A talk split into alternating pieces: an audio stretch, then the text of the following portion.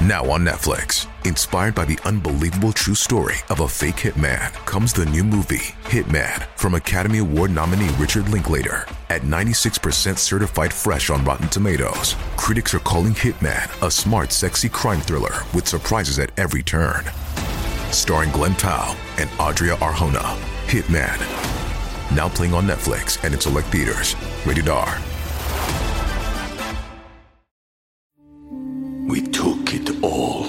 We brought them to our land. An endless night, ember hot and icy cold. The rage of the earth. We made this curse. Carved it in the blood on our backs. We did not see. We could not, but she did. And in the end, What will I become? Senua's Saga. Hellblade 2. Play it now with Game Pass.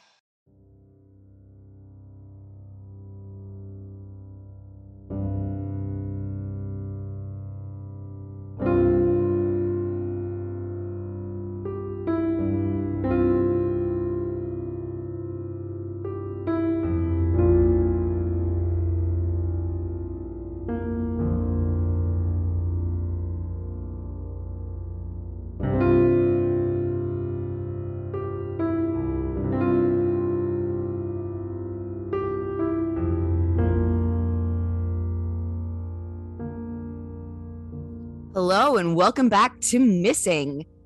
We are your guest hosts, Melina and Chloe Cantor. So I'm sure you're thinking, what is going on? I want Timmy and Lancey. I want those very handsome Hardy boys to tell me about a missing persons case. I'm really sorry. They're coming back next week. And you could also subscribe to Crawl Space, another amazing show that those two very handsome boys host. That isn't coming from me. That's a quote from Patrick Hinds. Shout out to Patrick Hinds. Some people are just universally cute. It's just a thing, but you don't get the Tom Hardy boys. No, not Tom Hardy. You don't get the Hardy boys. You get the Nancy Drew twins. I don't know if there are female crime fighting duos. There's Charlie's Angels, but that's a trio. So we're twin Nancy Drews. But yes, you'll get more of Tim and Lance soon. We're very excited to be here. This is a, an exciting opportunity for us. Uh, I actually met Tim and Lance because I was a fan of Missing. At the time, it was called Missing Maura Murray. I was a huge fan of the show, huge fan of them. I had the opportunity to meet them. We clicked, and the rest is history. And now here we are hosting the show without them. We've just like replaced them. I felt like such a, I don't know, like a, a townie when I met them. I was like in the presence of celebrities. I, I always say that when I first met them, when Chloe introduced me to them in New Hampshire, I was like, ah. so what Melina's referring to is we traveled to New Hampshire for, I believe it was the, I don't remember what year it was, but it was an anniversary event in Littleton, New Hampshire that was hosted at the VFW by John Smith, who had put this amazing event together. The Oxygen crew that was airing that documentary about Maura Murray, that docu series, they were all there the night before that event. We all, you know, had dinner, and that was the first time that Melina had met Tim and Lance, and she was a huge fan of them as well. So that was just so fun, uh, a weekend to remember. What did we do after dinner? Well, I, I think that we should talk about dinner as well before talking about after dinner because we were sitting like I think I was sitting at the end because I'm shy. And I think that you were sitting next to me, but you were sitting next to Art. And we both, we, we, it was already like we knew him because he, he was a familiar face because he's on the news and he's a consultant and he's an expert and he's very charming and very smart. So I spent my most of my dinner talking to them, had delicious pasta with mushrooms. And then John Smith shows up and it's like I'm in an alternate universe all of a sudden. Yeah, all of these voices that we've heard on podcasts were suddenly all together. And it was the first time I had met John Smith too. I was very aware of who he was as someone who had worked as the private investigator for the Murray family for some time. He sat right next to me. We all hit it off pretty well. And after dinner, we, meaning me, Melina, Tim, and Lance, went to John Smith's house and hung out there pretty late into the night, I think. It was just, it was a very memorable experience. That was the first time we all came together and now we're hosting their show. So enough about enough about us. We should talk about the missing persons case that we're getting into today. And it is that of missing person Sophia McKenna. Sophia went missing on May 27th, 2018. She is missing at sea. She and her friend Spencer Mugford, who's 20, Sophia was 21 at the time, set sail on the Long Island Sound, taking a boat from the UConn Avery Point campus, where Spencer was once a student. It was a 14 foot sailboat without a mast. Spencer was an experienced fisherman. He and Sophia went fishing many times. In the early morning hours, the two of them set sail for Ledge Light Lighthouse in New London, Connecticut. It's a very notorious spot, an abandoned lighthouse that is rumored to be haunted. There's a Facebook group dedicated to the legends of Ledge Light for people that are interested in urban exploration, which is essentially abandoned sites exploration. This would be a very interesting destination. The two set sail, they recorded their journey on Snapchat, and they actually arrived to the spot as documented on Snapchat. They made it to the land at Ledge Light, snapped a photo of Sophia smiling in front of a concrete wall that said no trespassing. And that is their last trace on social media until about five minutes later. There was a set of calls made to Sophia's mother from Spencer's cell phone. So the obvious caller here is Sophia, or it would be Sophia giving somebody. It has to come from Sophia, nevertheless, because it's on a phone that doesn't have her mother as a contact. She calls her like seven times in a row at, at like 2 a.m. And clearly, like if I were to look at my phone and see that my daughter called me a bunch of times at that time of night, I would be concerned. I would be thinking that she needed help. And that is indeed what Michelle believes now. Michelle is Sophia's mother. She believes that those calls were placed to get her attention, to wake her up. No messages were left, which makes Michelle think that those calls were placed to wake her up. She wanted the ringtone to be played so that Michelle would wake up.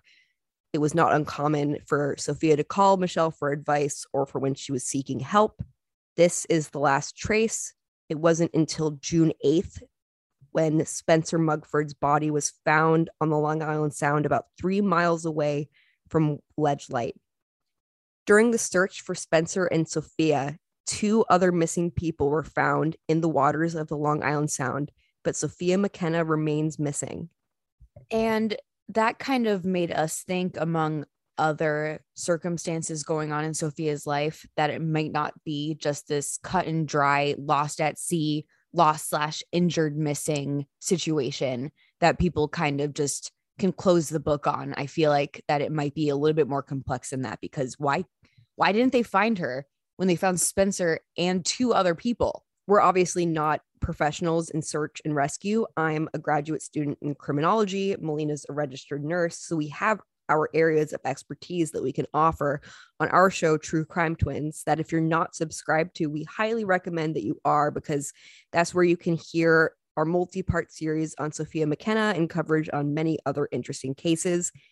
Search and rescue is not our area. So we can't say for sure like how unlikely it is that Sophia's body would or wouldn't be found if it was out there, but it certainly is interesting that two missing people that were out boating unrelated to the case were found and Spencer's body was actually found by a good Samaritan. It wasn't even the police. He was of course recovered by authorities, but it was someone that was out there fishing, I believe, that found his body. All we know about the death of Spencer Mugford is that he was found on that date, June 8th, and that he was possibly or likely intoxicated, but no reports that we could find specified the manner of death. Not only the manner of death, the cause of death, pretty much any detail. About a year after Sophia went missing, Sophia and Spencer went missing, but Spencer, of course, had been found since then the Connecticut State Police reached out to the media asking for leads, asking for the public's help in locating Sophia McKenna. Since then, it's been pretty quiet. They have responded to some media inquiries saying that they've actively investigated this case, that they've interviewed many related parties, but that's pretty much as much as they're willing to say. Sophia's own mother doesn't even know how Spencer died, the manner in which he died. She doesn't know certain details, such as the state of the boat, how they know they took that boat. There hasn't been an open line of communication that you would hope to see between law enforcement and family, and just not much effort being made to bring attention to this case. So that's where we hope to come in. We have done a lot of research onto this case. We've spoken to people trying to glean more information. We think one of our more important conversations to this point has been with Sophia's mother, Michelle. She's been through every parent's worst nightmare.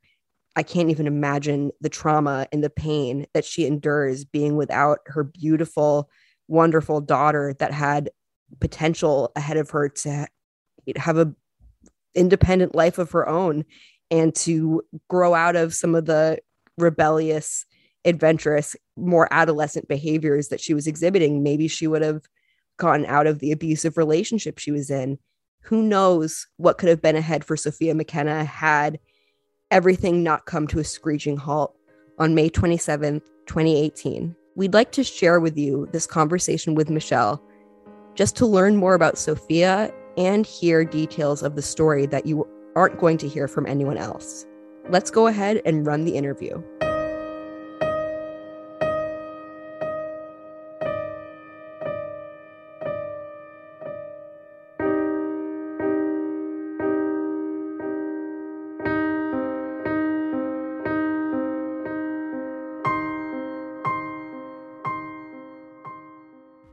This is part two of our series on missing person Sophia McKenna, who disappeared on May 27, 2018, on Ledge Light, which is a lighthouse on the Long Island Sound in Connecticut.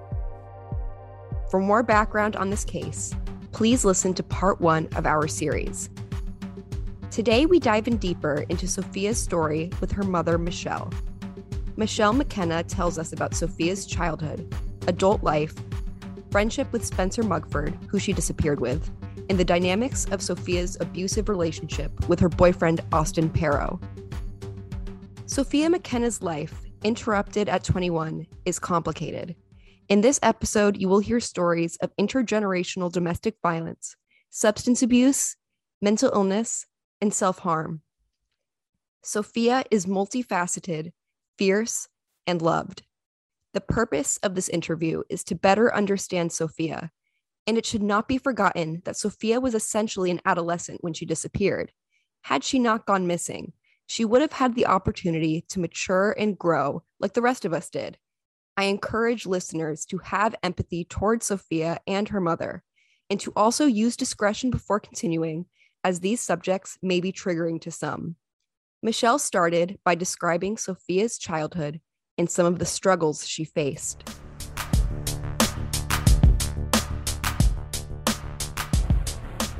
She had a hard life growing up. Her dad was um, very emotionally abusive and he wasn't there. He kind of up our whole little life. It was really sad, you know, because I loved him. We stayed together, but um, Sophia was just God. She was just, just a heart of gold. She was just my little angel. Her dad would always make fun of me in front of the kids because I suffer from depression.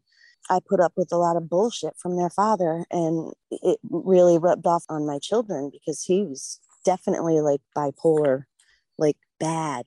You think you know someone bad. He treats Sophia like, and then he would do the same thing to her that he did to me.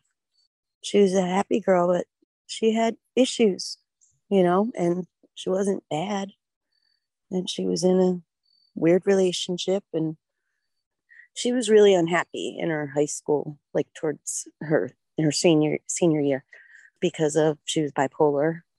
The doctor put her on medication and she was taking it but then when she would talk to her dad he would say to her oh you're going to be a pill popper just like your mother always popping pills. He said that to me throughout our entire um, existence of like knowing each other. We we met in '92, and there's like no rhyme nor reason for him to be so like blatantly against doctors and medications. You know what I mean? Like I put up with his for so many years and I didn't realize how much it broke her down. So he, he broke her down. So she would hear from him that she's going to be cuckoo like her mother. So Sophia wouldn't take her pills.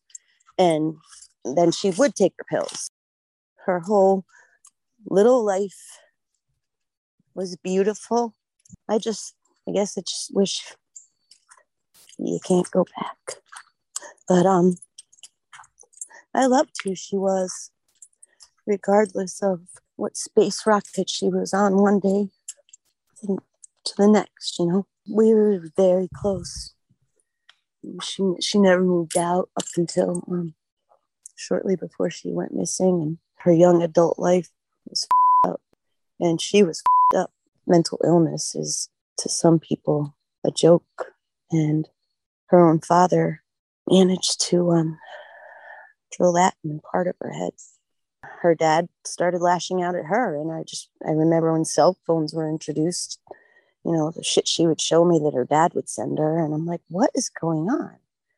He's been drinking, but even before all of that, Sophia had to witness that she should have never witnessed because of her father. Besides her mother and father, Sophia has two younger siblings, Justin and Gracie. Sophia's mother sometimes calls Justin JJ and Gracie Shugs. When she found out she was going to be a big sister, she was pissed. She wasn't having it. and then big old chubby JJ came into the world. She loved him. Oh my gosh, she loved him to death. And that never changed. But as he got older, as well as she did, she used to beat the crap out of him when he was little. I mean, he ran away from home because they put her and her friends put ketchup on knives and scared him out of the house. And two nice old ladies picked him up at the end of the road coming home from church, for God's sakes. And then one of the neighbors brought him home, and I could have killed her that day. but then she she would like let him drive her car, you know, as they got older. I mean, they always loved each other. But like, oh, oh, when they, when JJ was about like three, they looked so much alike. So Sophia and her friend Kendall dressed JJ up. Via and Kendall put makeup on my son Justin, a dress, and put a long blonde wig on him. And he wanted to go ride his Spider Man bike. And they said, Well, go ahead, you have to ride it, but you got to do this first. And they made him ride around the block, and the little boys were running, riding away from him, saying, we can't we're not going to play with you. Ew. And he came home crying and said they won't play with me. I could have killed her. Because they said i look like a girl. He looked exactly like her when jj was first born sophia was pissed that um i had to go to the hospital because her her nunu came over her grandma from her dad's side she didn't want to come to the hospital. And well, it was in the middle of the night too. She was pissed. Um, I remember my ex mother in law Sharon saying, "You better not come home yet." oh God. And anyway, Sophia and Justin were thrilled to death when I told them I was pregnant with Gracie. I, I was like afraid to tell them because I'm like, they're going to think I'm this old fart. And they were so excited. And the day I had Gracie, Sophia, they had to bring in another bed for my 16 year old daughter because she wasn't leaving. Like I was her life and she was mine. I was so blessed. And she was such a brat. Laying right next to me, eating my lunch, eating my dinner. not getting up in the middle of the night to change a diaper, bitching about wanting a Michael Gracie's dad at the time to go get her a Burger King or something like that. I'm like, oh my god! And the nurses just waited on her because they knew uh, her grandma was a nurse at the hospital before you know she was still alive at the time. So they all knew who Sophia McKenna was. In, in, one breath, she would hold her and touch her and hug her and love her. And then in the next breath, oh, fries, what's Michael doing? We'll call him. We'll all call him. She'd make a big drama scene out of everything. Sophia struggled academically and emotionally in school. Her mental state worsened as she progressed through high school, particularly when her great grandmother died. Despite this, Sophia had big dreams. She missed being a carefree child, but if she had to grow up, she wanted to be a nurse and a model. Oh God, she was a blessing in my life. She always just wanted us to be with her. Sophia never wanted to move, you know. Like when my grandma died, Sophia really got depressed because um she kind of felt lost in life and I wasn't there for her. I was helping my mom deal with the death of her mother. And that's when she started having trouble in high school and she had to go on the 504 plan. She was going to pass or fail. So I had to get her help, you know, because I was dyslexic. I'm like, maybe she's dyslexic too. I don't know. She wanted to be a nurse, but she didn't want to go far away from Austin, which she was still young at that age. So I said, We'll do whatever you want to do, do it around here. And she was afraid to like let go, spread her ring, wings, and fly. Having a little one to take care of, like she wasn't my baby anymore. She always would say, Mom, I never want to grow up. Like she started reverting back to acting childlike, and I should have taken it more seriously than I did. Sophia and her mother were very close. Michelle said Sophia was like her little best friend. Sophia was six when her brother Justin was born, and until then, it was she and her mother against the world. While Sophia struggled with her behavior, she felt remorseful if she hurt her mother's feelings. Sophia wrote her mother beautiful letters, many with apologies and intentions to be better. She is my only writer, and it's so overwhelmingly bittersweet because I read her letters and she's so beautiful. And I miss that, you know. I know my children love me. There's a huge hole where it never used to be. And that's just the feeling of unconditional love and existence and respect. And like I said, she we were together until she had to move out and everything went downhill after that. Sophia's life began to unravel after she moved out on her own. Things began to get worse in her dynamic with her boyfriend, Austin. Sophia's mother recalls how Sophia could be dramatic, but she knew the situation with Austin was serious. A good friend of mine, Bernadette, she offered to rent um, herself and Sophia a place. Sophia was doing massages, and that's when her and Austin started. Just I don't I don't even I don't know what to say. It started before that. Um, twisted cycle of of craziness, and um, so Sophia would.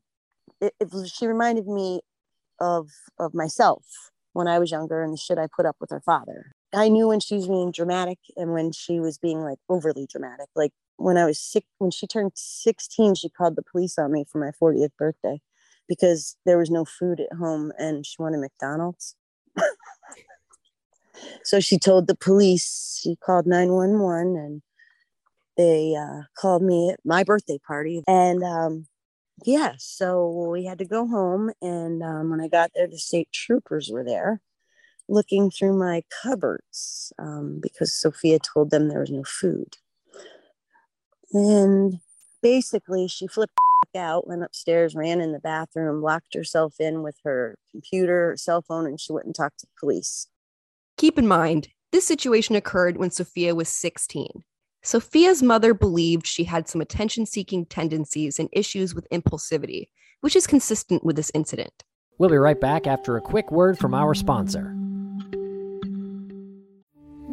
We took it all. We brought them to our land.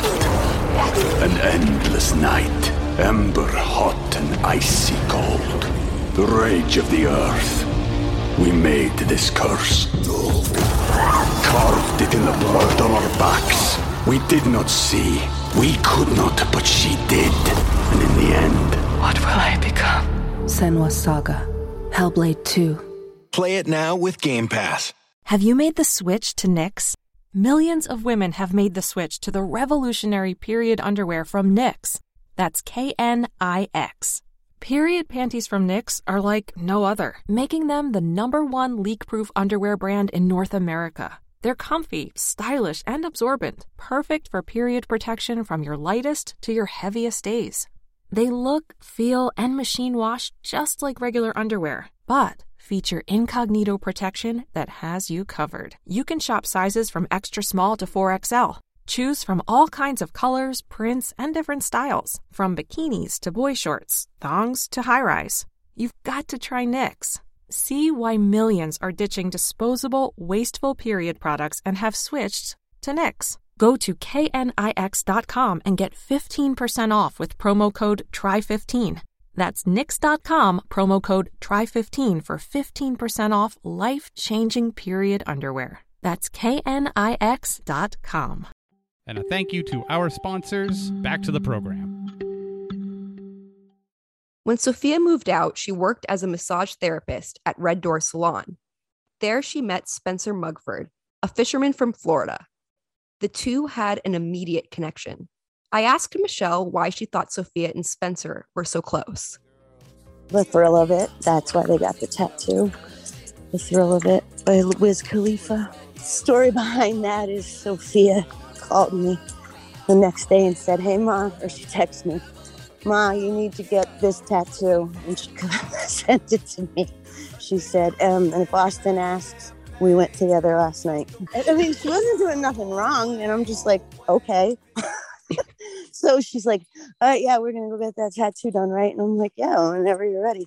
And she's like, oh, I told Austin who I was with. And I'm like, why the f- would you hide it from him anyway? Like, not to be mean. I'm like, you just like Spencer. He's like a dork, you know. And she's like, no, I know, I know. She goes, I kind of might have misled him a little bit because of drinking. I would honestly say I bet my life that they didn't did not sleep together. She may have kissed him, and she did. She had to break it to Spencer because she called me and asked me for advice. I said, Sophia, you need to just be yourself, be his friend. You have fun when you hang out with him. Yep well, hang out with him. You know, like, you know, he helped her. I think he wanted more, but I do believe that he was very much like her. So that's basically how we would talk about him. And that's from what I, memories. So my friend Spencer, he was born same time I was. And then I remember one time when I told her, just to be honest with them, she had sent me a, a picture of Spencer sitting on the couch with his head down and like his hands in the air, like, oh my God, like he couldn't believe that she just wanted, like, he started freaking out, she said. And that's when I knew she was like serious. And I was like, okay, Sophia, just calm down. Like, you know, I'm like, it's sad, but he really likes you, but he'll get over it. And he did. like, it was like a, like he acted childish, like she she did something. You know what I mean? Like they were one and the same. And I'm so glad she found it. You know what I mean? Like she never really had any guy friends. Sophia's friendship with Spencer, by her mother's account, seemed to be more harmonious than her tempestuous dynamic with Austin. Sophia seemed very happy when she spent time with Spencer. Sophia also found happiness when she got a modeling opportunity. Sophia is 5'9, thin, and strikingly beautiful, so it is no surprise that she pursued this field this is another thing that brought her to an all, all-time high in her younger years was when she, she went to do modeling and they told her she got the danica patrick gig for zane or jade jeans or something like that. And they told sophia she got the deal and she was going to be the um the picture poster behind the danica patrick jeans um, at target. So you're you were going to see her in the jeans and it was going to be her signature collection. But then danica dropped out of it. And I, I mean, I know, I mean, I know my daughter was meant to be a superstar, and I just think that she, she just, she shined. So Sophia was vain in that respect. You know, she wanted to be um, Kardashian, um, but but yet she knew she was like um, Gallagher. I mean, she had confidence and she had like that little hillbilly in her because of her father, but like Jersey girl type. Because I, I'm a Jersey girl. Like she was a combination that no one could ever recreate. Uh, there's just something about her, you know. Sophia's issues with her boyfriend Austin escalated when he began using steroids to become more muscular. Steroids can cause severe rage outbursts, among other side effects. I wondered, was Sophia aware that Austin was using steroids? Yes, she used to poke him in the ass, she would say. I was also busy at work. I don't really remember what her um, thoughts were but more or less they were together all of the time, you know, since they first met on and off. And then they both were working out. They were both young and, and they like to go out to the clubs and whatnot, you know, but they wanted to look good and, and let everybody know that they look good. And Sophia would just get freaking sloshed. And Austin, I don't think it like it was out of his comfort zone, mm-hmm. you know and she had been bossing him around all these years because he was younger. And then he gets on these steroids and he thinks he's going to try to contain Sophia. yeah, okay. The inappropriate text messages that Austin sent Sophia's mother, Michelle, coupled with his abusive behavior towards Sophia, led Michelle to disapprove of the relationship. Austin wasn't speaking to Michelle. This changed on May 27th, 2018, when Sophia went missing when he called me the day she went missing, it was like he had been saying disgusting things to me. So I knew something was up with him. Like when he and Sophia would get into a fight, I would tell him off. I would be like, you know, she would be like, kick him out of the house, mom. like, Sophia, come on, knock it off. But then I would tell him, don't lay a hand on my daughter. Well, she hits me. It was like they were children, like brother and sister and Sophia, like when she was younger, that's all she would talk about. I remember when she first started talking about him, like she was embarrassed to like him because he was younger than her, you know, like that's how much pride she had. And she was like, I don't know. He's like so young. And and that's all she kind of lived for is Austin at that time, you know. And then when Austin started doing steroids, I think that just kind of put her at a whole nother level mentally. I don't know if because they were both young well, both young and immature because you know, I sat them both down after he sent me that stupid nonsense asking me if I want to see his chest and stuff like that. You know, like I sat them both down and I said, enough is enough. I said, you want to go into the Marines? At the time you wanted to go to the Marines, yes. Sophia, what do you want to do? Oh, I want to go wherever he goes. I'm like, okay. Do you love each other? Yes, we do. The, his mother and me, like I said, I want you in on this. She said, okay, grow up and get a life and leave us alone. Like, stop acting like children because that's what it was. They were acting like children. And then he got mad. And that's when he texted me the stupid, no, no, no, no. I told his mom about that. And then he wasn't really talking to me. So, you know, he was like, you, still doing steroids. So the day he called me that afternoon, there was a, um, a different um, tone in his voice. But in the very beginning, he's like, Michelle, I'm like, what? And he's like, Do you know where Sophia is? And I'm like, Why should I know where your girlfriend's at? And he's like, Michelle, shut the f- up. Sophia's missing. I'm like, What are you talking about? And then he's like, she's supposed to meet me at the at the outlet at the outlet at one o'clock, and she never met me. And you know she would never miss a date, never, never. And then he started panicking, like, but it was just like I was talking to a child at first, you know, like you want to argue with me about where your girlfriend is, like why don't you say, hey Michelle, um, what you know, like. So even there, and he to this day says how sorry he is about the way he treated us he hasn't ever crossed the line and sent anything stupid again. They were all shared with his mother. well, you were right to do that. She didn't care for Sophia as much as I didn't care for Austin, but we both just not gave up. We were both like, it, like yeah. just stop, you know, like up our houses and driving over our bushes and shit and putting holes in our wall. I have to say, I was pretty stunned that Austin would ever tell Michelle to shut the F up, especially under those circumstances. His aggression seemed out of control. I asked Michelle what kind of injuries Austin had inflicted upon Sophia in the past. One time when she punched him in the face and he punched her back and she posted a picture of her. She had like a broken nose. She would post everything on Facebook and whatnot, and then she'd take it down real quick, but long enough for people to be like, "Oh my God, you poor thing," and but she just the bipolar in her just didn't want to acknowledge that she was being abused. She felt like everybody was making fun of her, you know.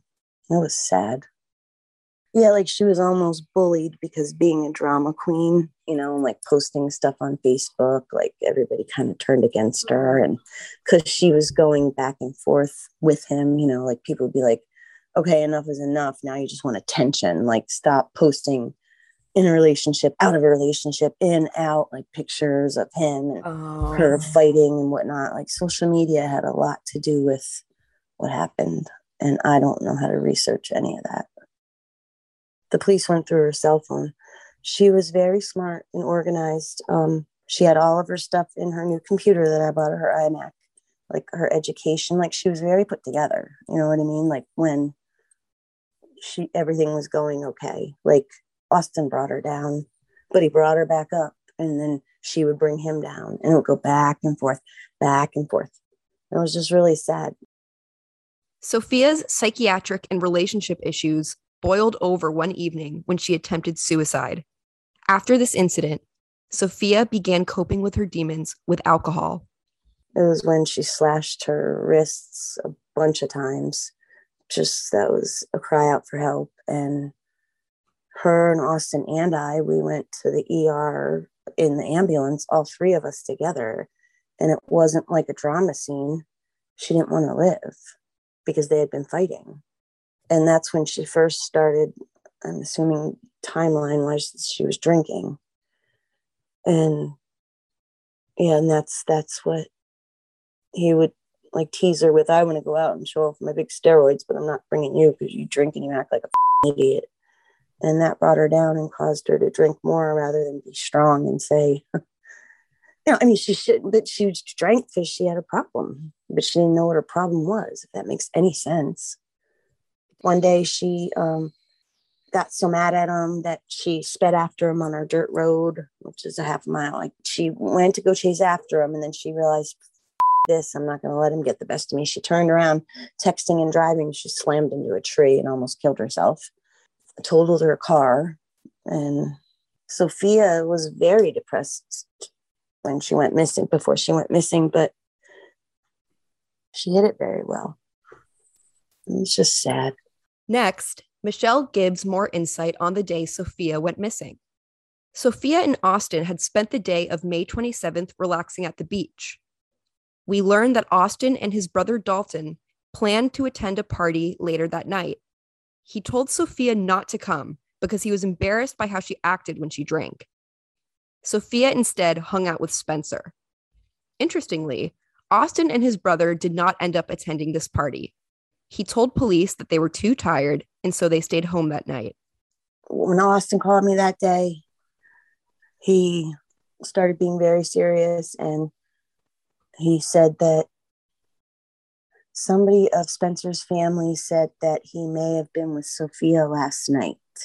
And I said, Oh shit, she may have been. He, and he said, We were supposed to go to a party, but I told her she couldn't come because the way she drinks. And then she said, That's fine. I'm going fishing with Spencer. And he goes, That's, and I said, Well, just meet me at the outlets tomorrow. Like they were okay. You know what I mean? Like he knew she was okay. And that was, I think that made her feel really good because he had broken up with the woman that he had met. And, you know, she kind of just said, I get it. I act like a idiot when I drink. So if you want to go to the stupid party, go ahead. We're going to do something. and they would go, her and Spencer would like go fishing, but it always involved drinking, getting completely hammered. like they would go fishing and then one night he got pulled over for drunk driving and he flipped the f- out and sophia uh, she would always call me mom mom this just happened and i had to drive his car home and what do i do i'm like well find his uncle and she's like what do i do i go google it and then she'd you know get back to me i think i was at work and i mean they were just like bonnie and clyde and i don't mean that disrespectfully to anyone that died austin said check your phone I said, I'll call you right back. I checked my phone because Gracie was playing with it in the morning. I didn't look at it because back in the day, I, whatever, I wasn't into my phone.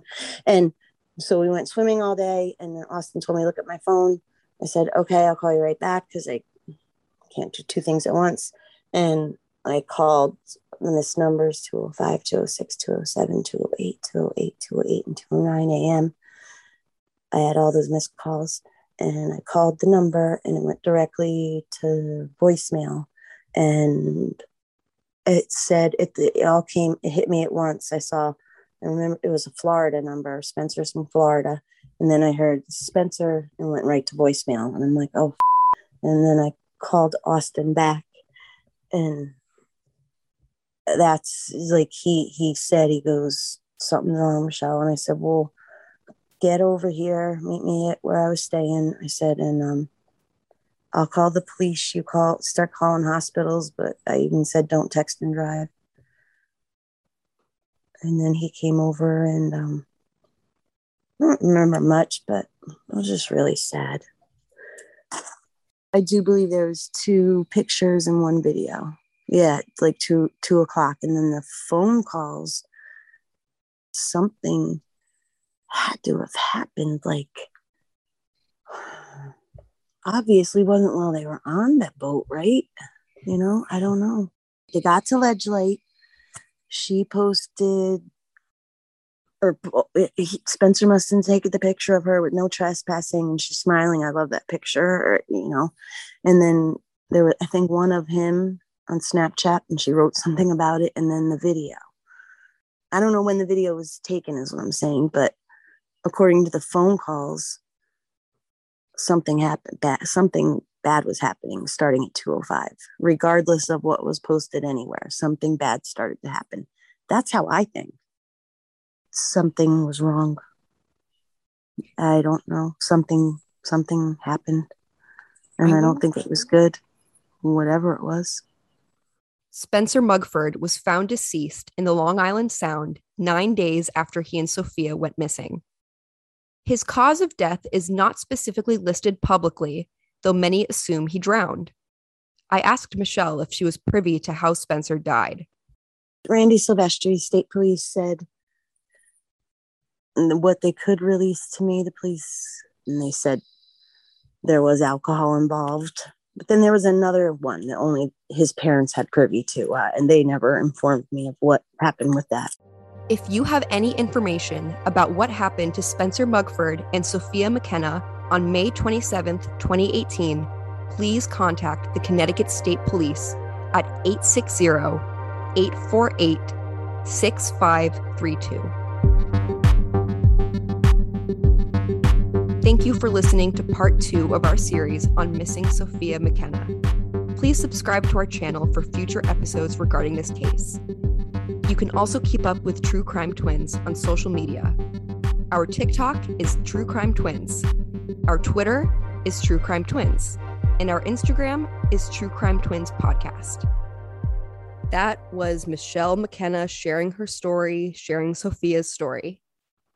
Tomorrow, Friday, we have our third part of our series on Sophia McKenna's disappearance, where we are discussing what we've learned now, some misconceptions kind of being cleared up.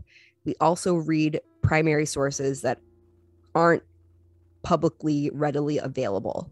I just wanted to take a second to acknowledge how amazing I think Michelle is and how thankful I am for my sister for actually being able to establish this connection and making it so Michelle was so open with us. I think that her honesty is extremely humbling because she's talking about things that people just do not talk about and it's brave and i feel like i really kind of get her she's brave she's strong And honestly, our rapport came pretty natural. I think we had a connection pretty quickly, and we're gonna do whatever we can to help her. And if you have any information on the disappearance of Sophia McKenna, please contact the Connecticut State Police. If you would like to hear more about the case, please subscribe to the True Crime Twins podcast feeds anywhere you listen to podcasts. If you want more True Crime Twins, please follow us on social media. We have fun on TikTok at True Crime Twins. That's also our handle on Twitter. Our Instagram is True Crime Twins Podcast, and you can also email us at truecrimetwinspodcast at gmail.com.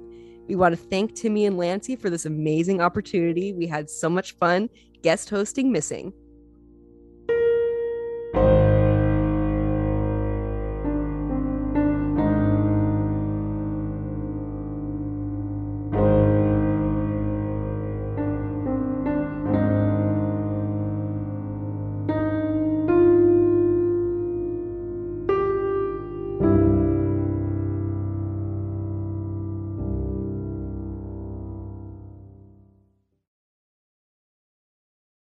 Anatomy of an ad. Subconsciously trigger emotions through music. Perfect. Define an opportunity. Imagine talking to millions of people across the U.S. like I am now. Identify a problem. Creating an audio ad is time consuming. Offer a solution. Utilize cutting edge AI. Imagine creating all that in under 30 seconds. Well, we did to create this ad. To learn more about AI in the audio industry, download the white paper from audiostack.ai.